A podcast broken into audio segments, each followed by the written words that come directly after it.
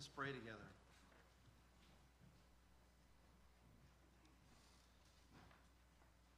Father, you've been so gracious to us.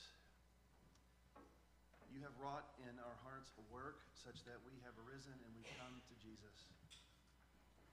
And we have found life and peace. And we are new creations because of that. Father, I pray that you would help us to live in light of the new creation work that you've begun within us. Father, forgive us because we know that we have sometimes regarded one another according to the flesh. Just like we once regarded Jesus according to the flesh. We totally were not thinking about him in the right way, rejected him. But now we no longer regard him that way. And Lord, I pray you would spare us from doing that to each other. I pray you'd spare us from being unrighteous stewards with our love. So help us, Lord, as we come to, to your word. Open up our eyes that we might behold wonderful things from your law. Incline our hearts to your testimonies and not to dishonest gain. Establish your word to your servants as that which produces reverence for thee. And we ask you to do it in Jesus' name. Amen. Maybe some of you saw a video that went viral this week. It was on social media, and it was body cam footage from a police officer who was in a routine traffic stop. Thankfully, there's nobody was hurt in this. There was no, no violence in it, but there was a, a confrontation.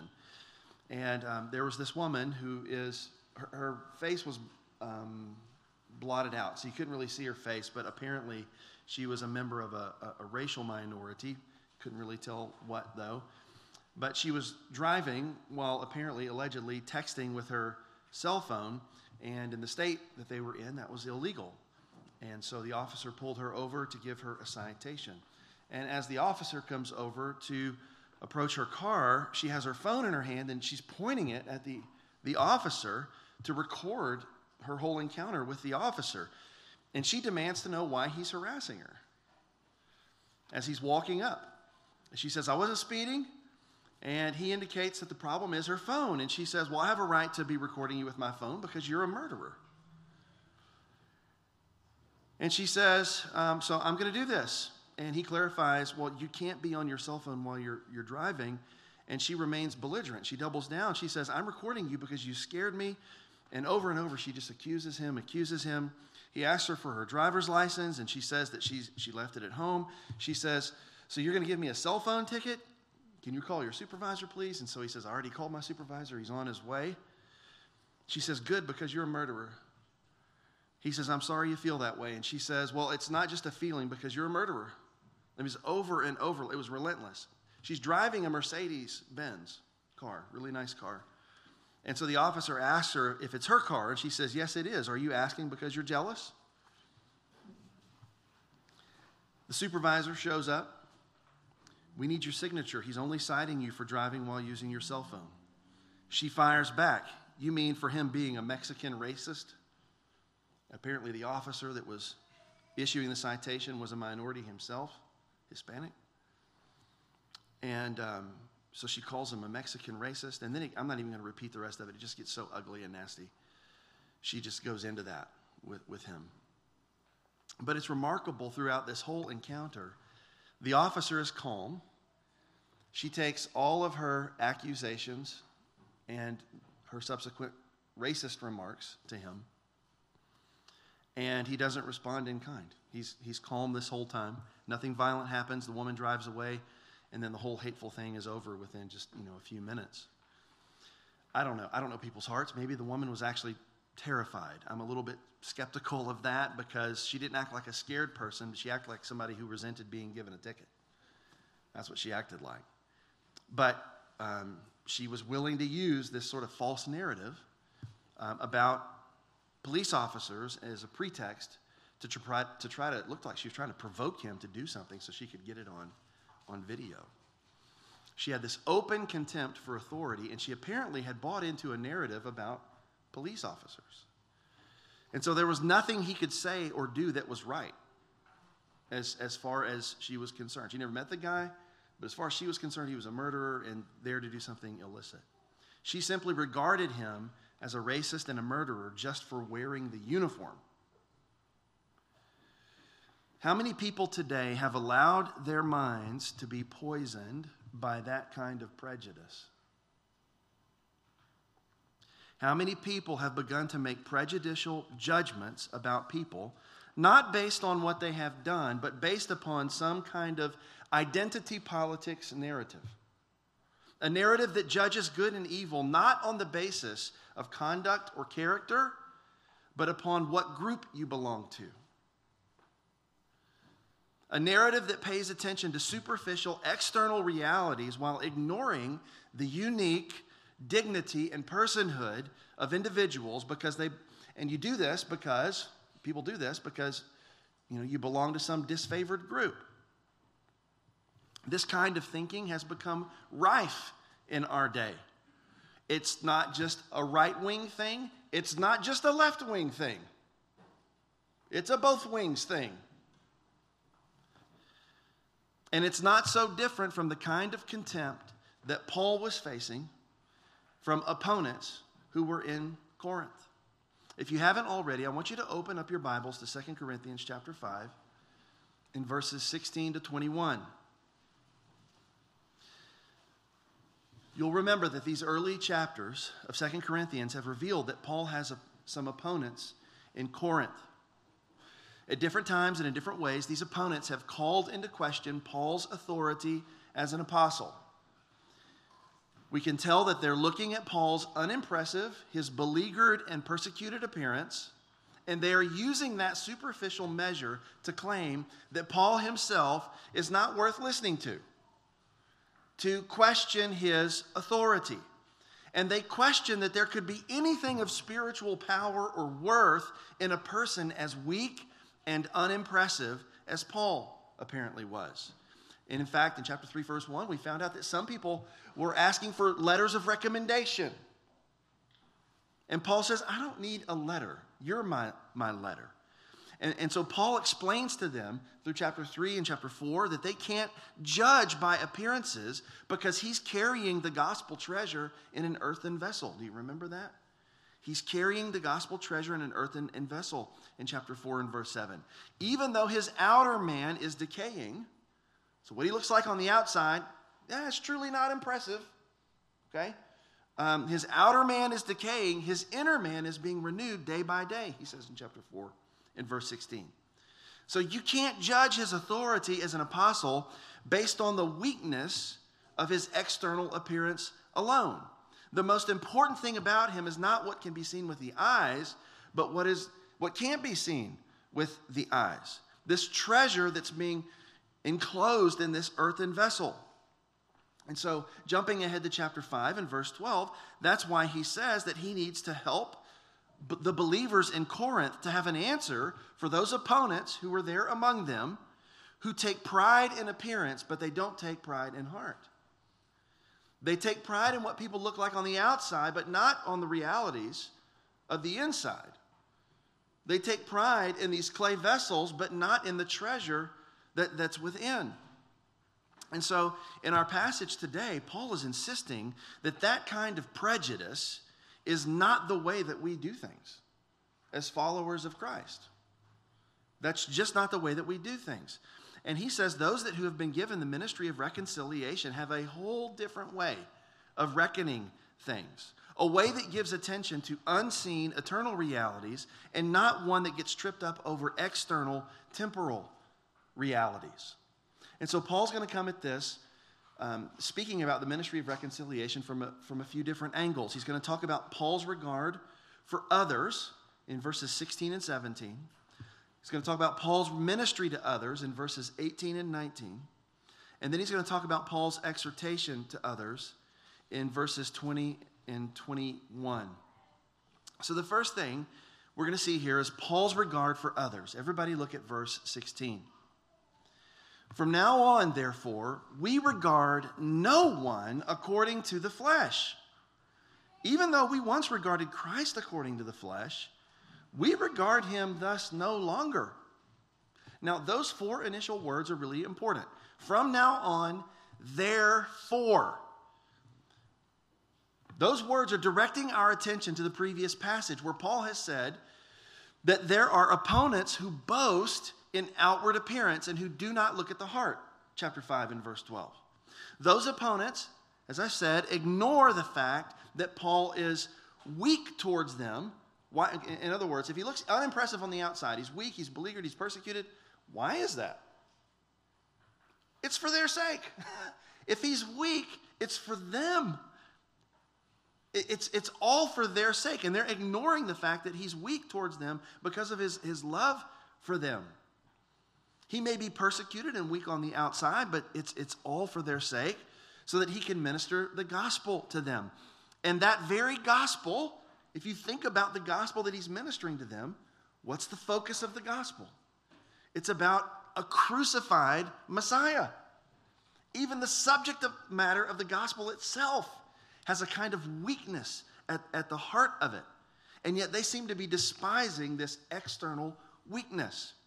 And yet, that was the powerful gospel that saved them. And so, because of those realities, he says, from now on, therefore, because all of that is true, we regard no one according to the flesh. Now, keep in mind again, when Paul says we and us, he's using that figure of speech. He means I and me. He's mainly referring to himself. You got to keep that in mind through the passage. And he's, what he's saying is that because he serves a crucified and risen Messiah, and because God himself has said, don't look at outward appearance, for the Lord sees not as man sees. Man looks at the outward appearance, but the Lord looks on the heart. You remember that from last week? That was the, that was the whole point from last week. Because those realities are true, Paul says we don't regard anyone according to the flesh. Now, the NIV renders that last phrase as we regard no one from a worldly point of view. I think that captures it pretty well. So, to regard someone according to the flesh or to regard them from a worldly point of view means to think about them and make judgments about them in accordance with the standards and values that derive from living as if physical life in this world is all that there is. And we'll have to add, as if this fallen physical reality is all that there is. So that you would look somebody, look at somebody and see some external reality about them and just size them up. And then your prejudgment at that point becomes the way that you treat them and, and think about them. So if you look at the color of someone's skin, and then based on that conclude that they are an inferior person, that would fall into the category of regarding someone according to the flesh. That's looking at some superficial external thing that has nothing to do with eternal realities or what they're worth or who they are. It's none of that. Um, it's, it's, it's just regarding them according to worldly standards, according to the flesh. If you see a person wearing a police uniform, and then you conclude, based solely on that uniform, that they're a violent murderer, then you are regarding someone according to the flesh. And if you look at the Apostle Paul's weak and persecuted body, and then conclude that he's not worth listening to, you're regarding someone according to the flesh. Except in Paul's case, the stakes are a lot higher than with the police officer or anyone else. Because Jesus has appointed Paul as an apostle to bear his name to lost sinners. If you regard Paul according to the flesh and then thereby dismiss Paul and what he says, then you're dismissing God's revelation. You're setting yourself against God's revelation of himself in the world. So the stakes are really, really high here, so that no one ought to be prejudiced against Paul just based on some kind of worldly criterion. Well, then Paul elaborates.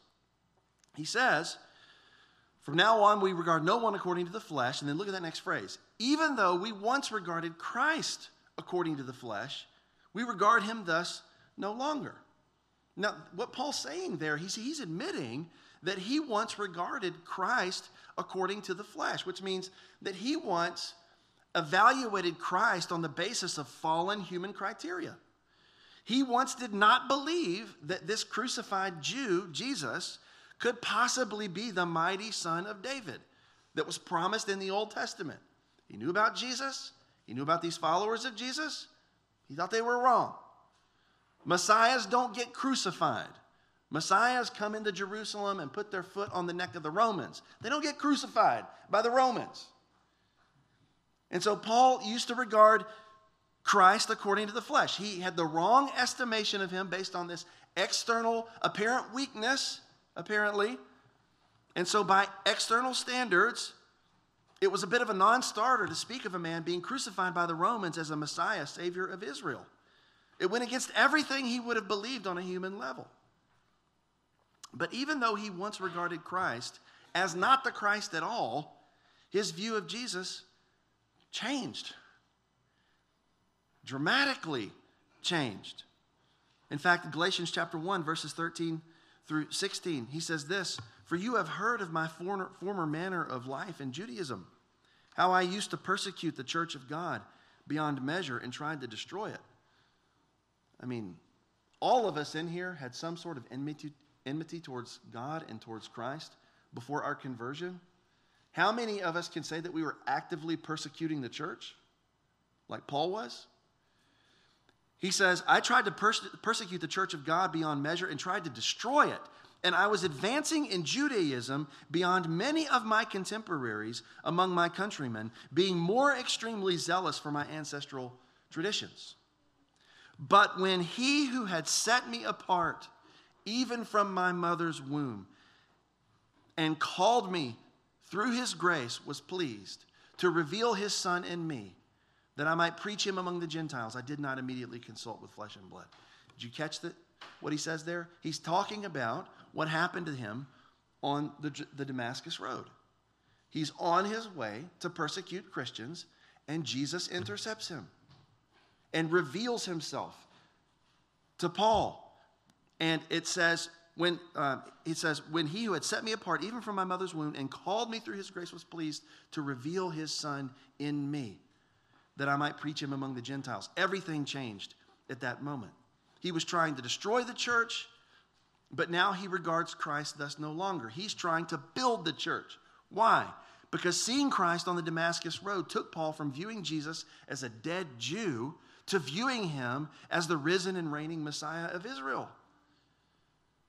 The resurrection changed everything for him, and he saw it with his own eyes. And so Paul is saying, I got Jesus wrong because of viewing people according to the flesh. I was viewing Christ according to the flesh. I was wrong. I was damnably wrong.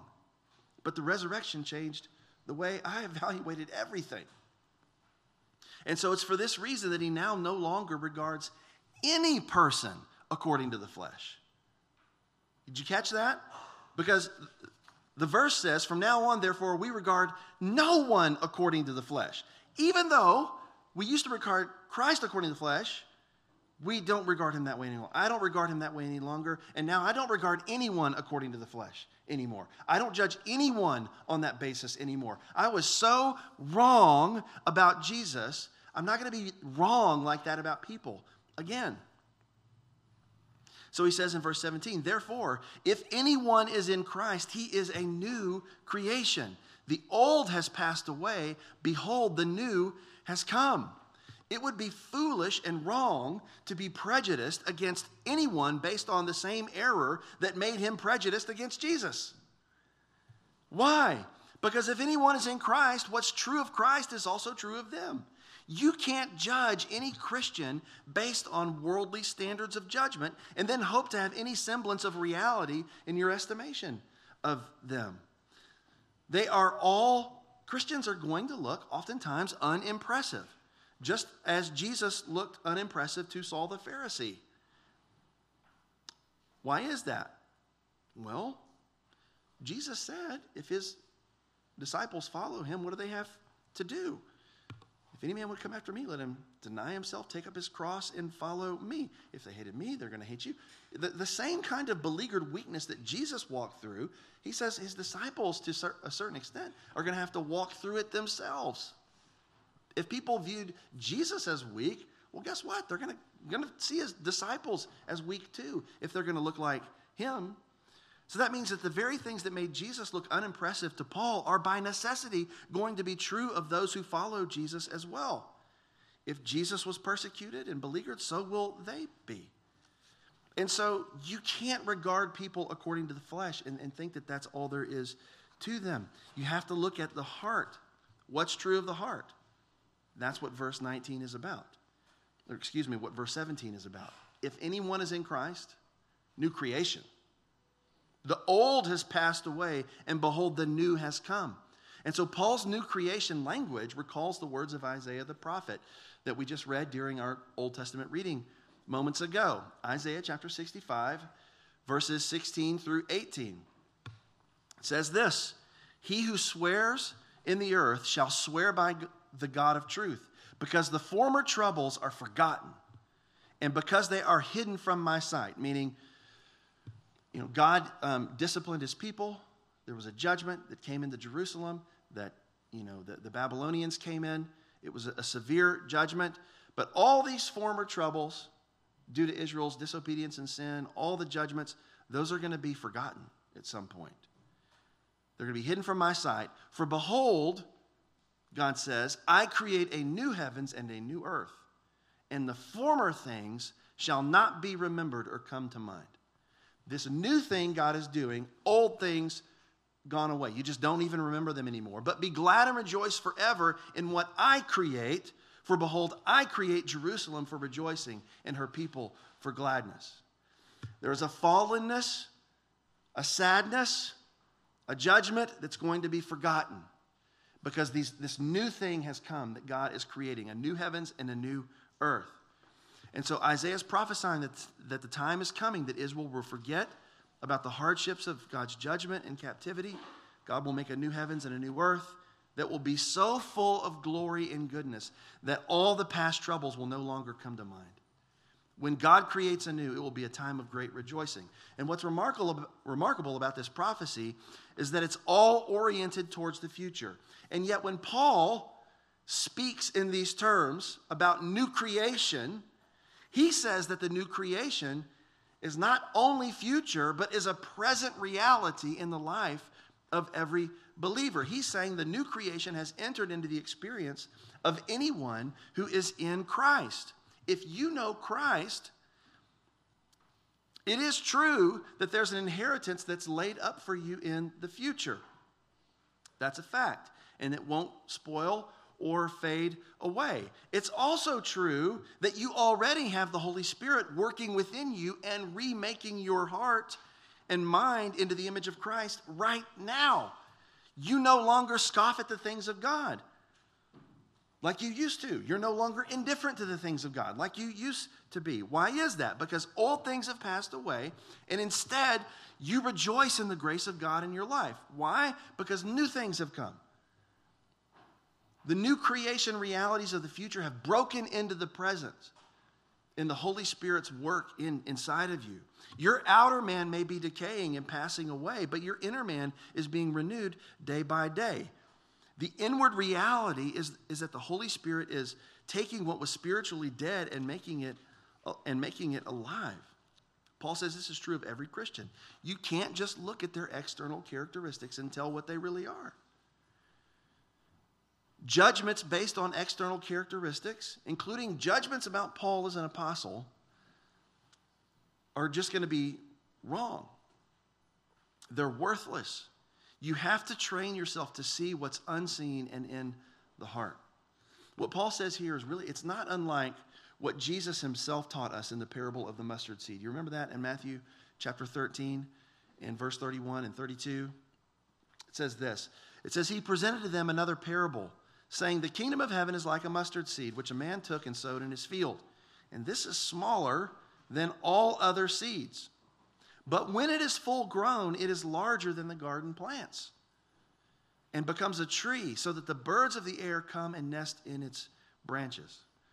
Now, there are a lot of there's a lot of depth to this parable, but when we think about what it means, kind of at a basic level, we have to consider that in Jesus' day, the mustard seed is the smallest object imaginable. And so, in our terms, if we want to describe something that's infinitesimal like this, we would have to be thinking uh, on the molecular or the atomic level, okay? It's, it's the smallest thing imaginable. And Jesus says that that's what's, what Christ's kingdom is like. That's what his reign is like. It starts off so small that almost no one can see it. But eventually, it grows to something so enormous and glorious that you can't not see it. When it's full grown, it dwarfs everything else in the garden.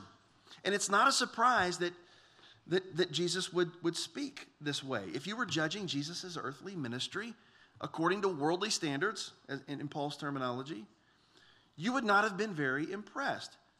This is a guy who gathers to himself, you know, 12 men, just 12 guys out of all of Israel. One of those guys is a rat and a traitor. And so, really, the, the 11, when the, the Romans, when Jesus is arrested, all the 11 forsake him. When the Romans nailed Jesus to the cross, Jesus is all alone.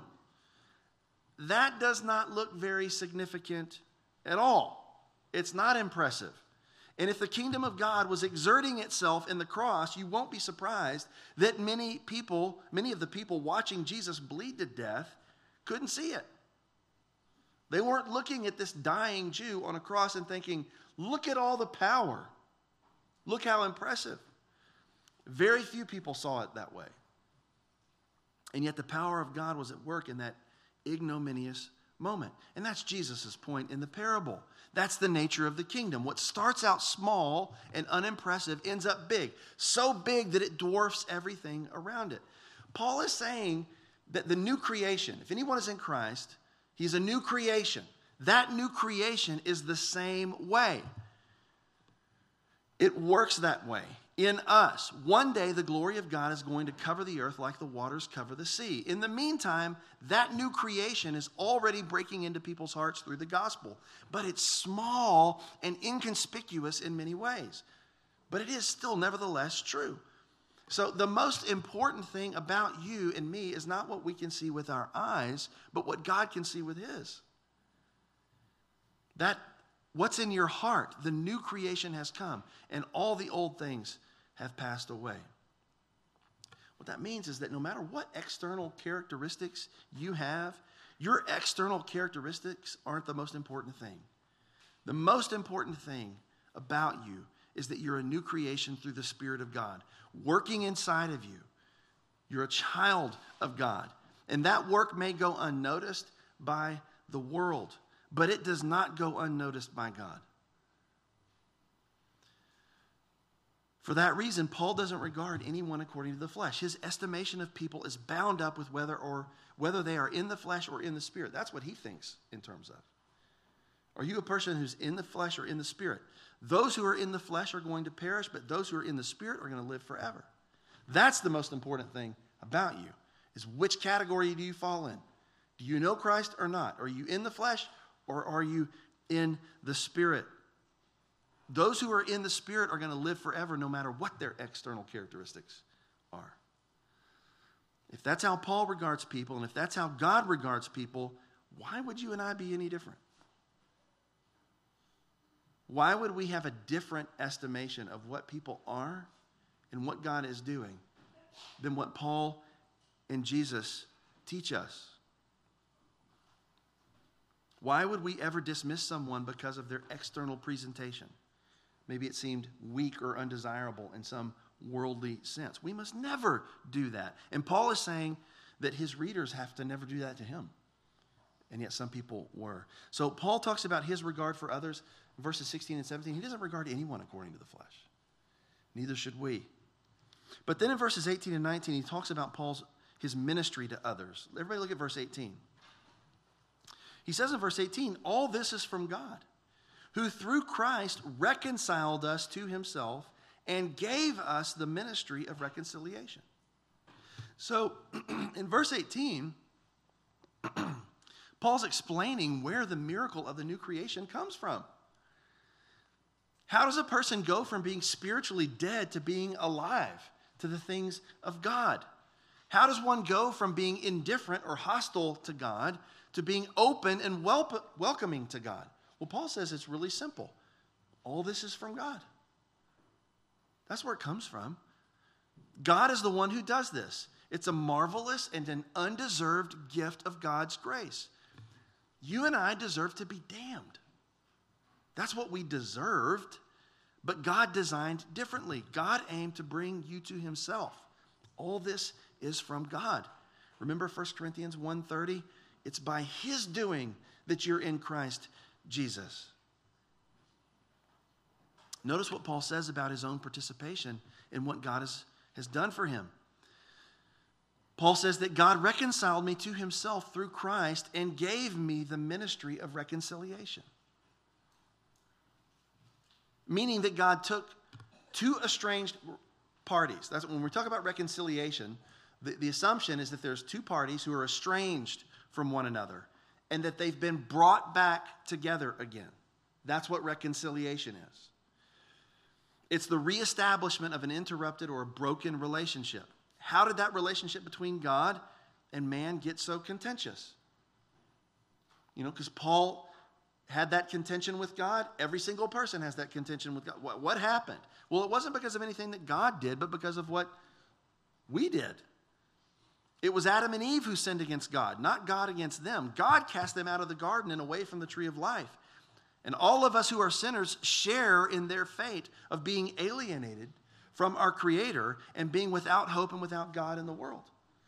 It was our fault, it wasn't His fault. But God changes that alienation.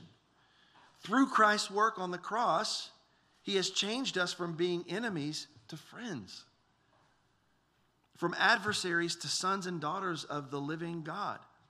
That's what He did for Paul.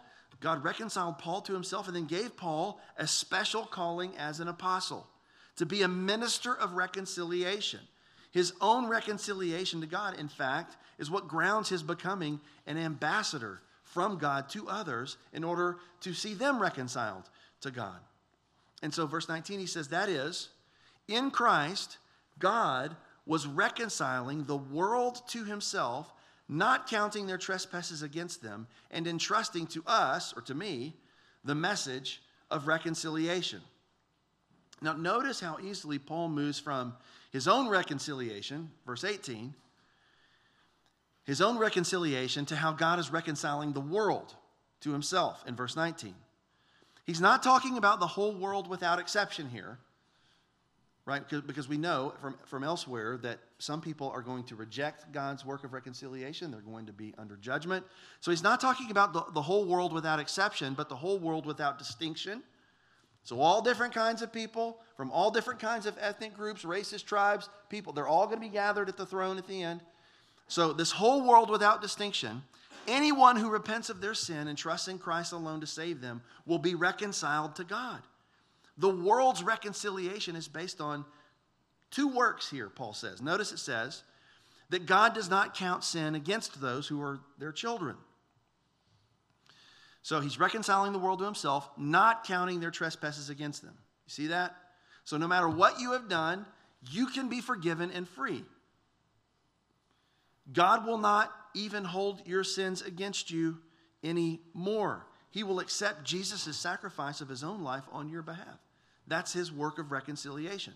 But so that's the primary thing, is what Jesus accomplished on the cross. But what if Jesus accomplished all that on the cross and nobody ever knew about it. A part of his reconciling work is Paul's apostleship. And so he says in the second part of the verse, he says he entrusted, he's reconciling the world to himself, not counting the trespasses against them. He's entrusting to me the message of reconciliation. He's entrusted to Paul and the other apostles this word, this message of what God is doing to bring the two parties back together. A part of reconciling the world to himself is providing a way for the message to get to God's people. And God chose to deposit the message of salvation with apostles. They're unique in the church. Paul is unique in the church. They are authoritative recipients of God's revelation. They are God's authoritative messengers of the gospel, which means that if you want to be saved from your sins and you don't wish to be bothered with the apostolic message, you can't be saved. You try to get saved, but you do an end run around this message that's been deposited with Paul and the other apostles, you're not saved. You may want to be saved, you may you know not want to be judged, but you're not going to avoid it. You have to accept their message. You don't get to invent your own or some other path to the Lord. It's the message of the cross that they preached that saves us. So you see that it's not only what Jesus does, but it's that God sent heralds with a message that doesn't change. A few years ago at Christmas, we bought Denny an, uh, a Lego X Wing fighter. We allegedly bought it for Denny because I wanted to do it as much as he did, maybe more.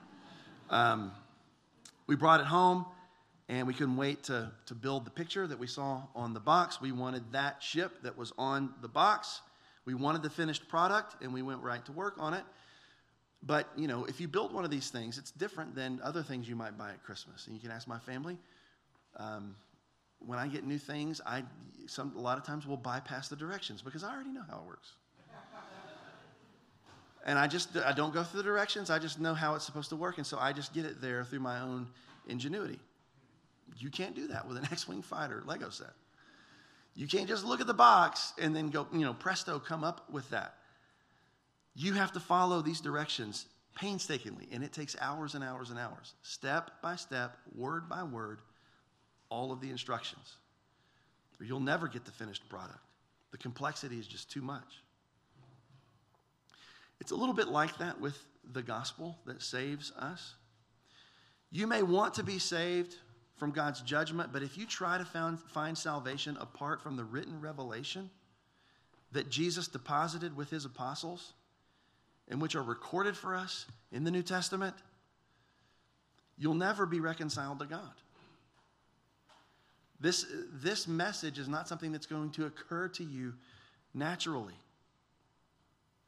It's only from the apostles that we know that Jesus Christ was crucified and raised for sinners. You can find from the historians reports about things, but th- this is the, the apostles are the only ones that are telling us the truth about this. And they're the only ones that are telling us what it all means. That reconciliation with God can only happen through Christ. And so that means that all of us have to come to terms with at least two things. Every single person in this room is a sinner by nature and by choice. Ephesians 2:1 says that we are by nature children of wrath, which means before you ever chose to sin, you had a sin nature because you are a child of Adam. And then of course you make choices in keeping with your nature. Romans 3:23, for all have sinned and fallen short of the glory of God. And your sin is an offense against the holy and righteous God. And there is a breach between you and God because of that. God therefore punishes sin with death. Romans 6:23. For the wages of sin is death. That's what you earn. You earn judgment, the judgment of death. And your sin has made a breach between you and Almighty God. And that means the greatest need that you or anyone has is to be reconciled to the God that you have offended. But that reconciliation can only come through Christ. And unless you receive Christ by repenting of your sin and trusting in his work on the cross for you, you will remain unreconciled and under God's condemnation. But if you repent and believe, the Bible says that you will be reconciled once and for all to God. That's the good news of the gospel. The second thing that you have to come to terms with is that the only way for you to get connected with the saving message of that gospel is to acknowledge and submit to the apostolic message that's been handed down to us from the Apostle Paul and all of the other apostles. If you can't be reconciled to the apostolic message, you can't be reconciled to God.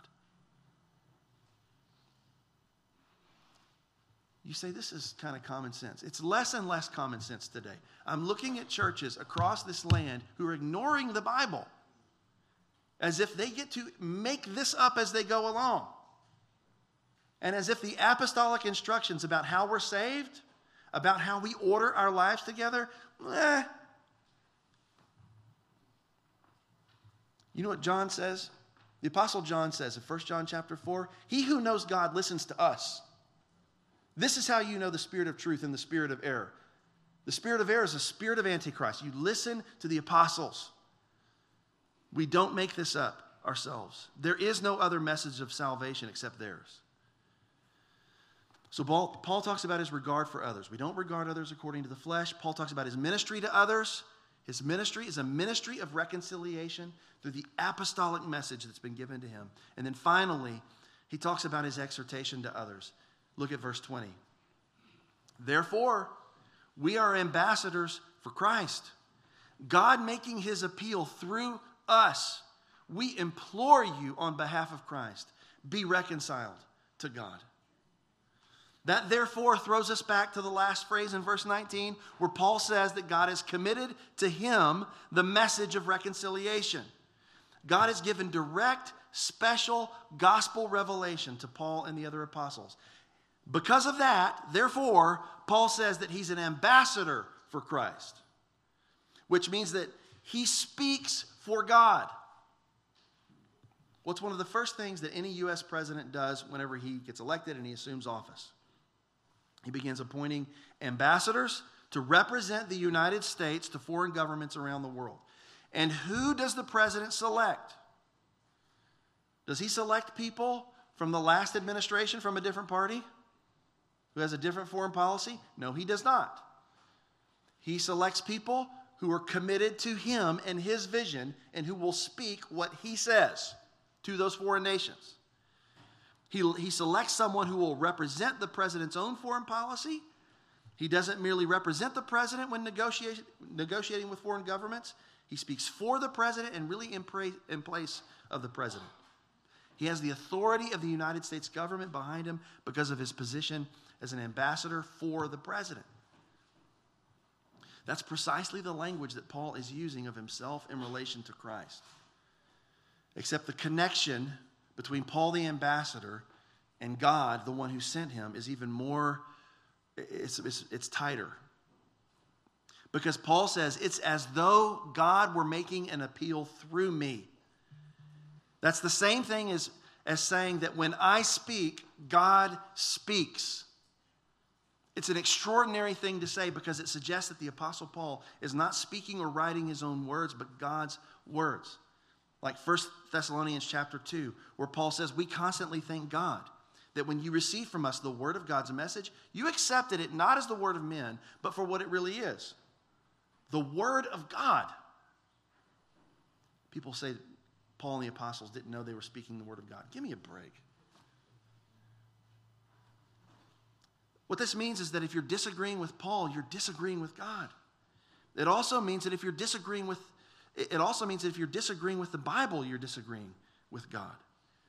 God is saying that you have a need to be reconciled to Him because of your sin. And so Paul says to you, on behalf of Christ, be reconciled to God. On what basis can a person be reconciled to God? We've already seen it's on the basis of Christ's work on the cross. He's already said that. But what exactly did the cross achieve? What happened there? Well, that's what verse 21 is about. Final verse. For our sake, he made him to be sin who knew no sin, so that in him we might become the righteousness of God. What does it mean that God made the sinless one, Jesus, to be sin on our behalf? Does it mean that Jesus became a sinner? Heaven forbid. No. It does not mean that Jesus became a sinner himself. Jesus has been and always will be sinless, then what does it mean that God made him to be sin? To say that he was made to be sin means that he was made to bear the consequences of our sin. And the consequences of our sin is death. In fact, Galatians 3:13 says it this way, Christ redeemed us from the curse of the law. What's the curse of the law? In the day that you eat of this, you will die, right? So Christ redeemed us from the curse of the law, which is death, having become a curse for us. How did he become a curse for us? Because he died. That was the curse. For it is written, Cursed is everyone who hangs on a tree. God's curse on sin is death. And when Jesus died, he was bearing God's curse of sin in our place. This is what Peter means when he says that he himself bore our sins in his body on the cross. He doesn't become a sinner, he is reckoned as a sinner, he's treated as a sinner. And then being treated as a sinner means bearing the penalty for sin. Why does he do this? Look at the verse, verse 21. So that we might become the righteousness of God in him. No doubt, again, the we refers to Paul. Nevertheless, what Jesus was for Paul is true of what Jesus is for every Christian. Jesus bore our sins so that we might become the righteousness of God. When we become Christians, do we become perfectly, perfectly righteous? No, we don't. Um, you still do sin, sinful things when you become a Christian. So that's not what he means when he says we become the righteousness of God. It's not that God makes us righteous, but that he reckons us as righteous. He regards and treats us as righteous, even though we're not actually righteous. This is what it means for God to justify the ungodly. Not that they've actually become righteous, but that they are reckoned as having God's righteousness as their own. It's a forensic righteousness, not an intrinsic righteousness. It's a declared righteousness, not an infused righteousness. So, this is what they call the great exchange that happens at the cross. God reckons Jesus as sinful, even though he isn't, and he gives him the penalty to, due to our sin death. Why? So that he can reckon us as righteous, even though we aren't righteous and he offers us the reward due to Jesus' righteousness eternal life. That's the exchange. That's what's happening at the cross and in the resurrection of Jesus. New life in Christ is the reward due to righteousness. And you and I don't earn it. We don't deserve it. Only He deserves it. And the only way that we get the reward of, of what He's done is if God reckons us as righteous. But guess how you get reckoned as righteous? not by anything you do. It's only by repenting from your sin and believing in Christ. It's a free gift. You can't do anything for it, you just have to receive it by faith. So, the last thing I want to say to you here the most important part of this message is for you to hear what Paul says that Paul is exhorting as God Himself be reconciled to God. If there is anyone in this room who is unreconciled to God, there is nothing more important for you to do today than to be reconciled to God. You are a sinner. You are not going to cross the gulf between you and God. If you try to do it yourself, if you try to go around the apostles' message and try to get yourself reconciled to God some other way, you will fail and you won't make it, which means damnation. It's the worst thing. Your greatest need is to be reconciled to God.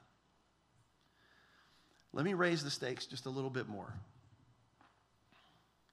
There's coming a day when God is going to dispose of all things. There are going to be some people at his right hand and some people on his left hand. Those on his right hand are going to go into blessedness. Those on his left hand are going to go into what Jesus says, Matthew 25, eternal fire. Fire that will not be quenched and where the worm will not die. It will be misery forever, suffering under the holy wrath of God. It will be unending.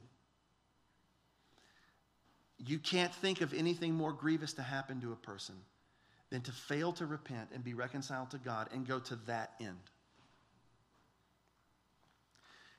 There may be, it's Mother's Day today. Lots of Christian mothers in here praying for children to be saved, to be reconciled to God. Lots of mothers shed lots of tears for children to be reconciled to God. Small children to adult children. And children at every age resisting being reconciled to God.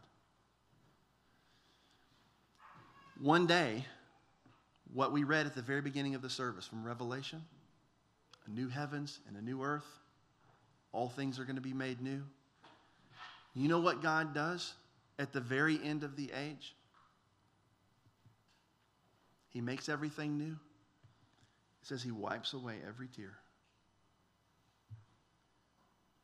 All the tears that are shed for you and for your salvation, including your own mother and father and grandparent and every person who loves you, they won't weep for you anymore. No one will weep for, for you in that day. You will be alone and desolate. There is nothing more important for you than to be reconciled to God.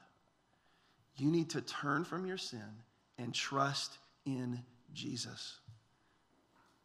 God has given you everything that you need for life and godliness. All you have to do is receive it by faith. Don't wait. Father, I pray that you would convict the hearts of your people. Number one, those who are sinners and who don't know you, to be saved, to turn from the vanity of their sin and to be reconciled. I pray that you would awaken in dead hearts life, the ability to see Jesus for who he is, so that they would no longer regard him according to the flesh, but they would see him as he is, the very righteousness of God for us. God, do that work in the hearts of people that are here and that may be listening somewhere else. I pray for all of us who know you that you would make us, like Paul, committed to be ambassadors, to speak your word to sinners, and to plead with them to be reconciled to God. I pray you'd put that fire in our bellies, that, they would carry, that we would carry out this ministry, and that you would give, let us see fruit from it. Let us see more people called in because of what you're doing through us. And we ask you to do all of this in Jesus' name. Amen.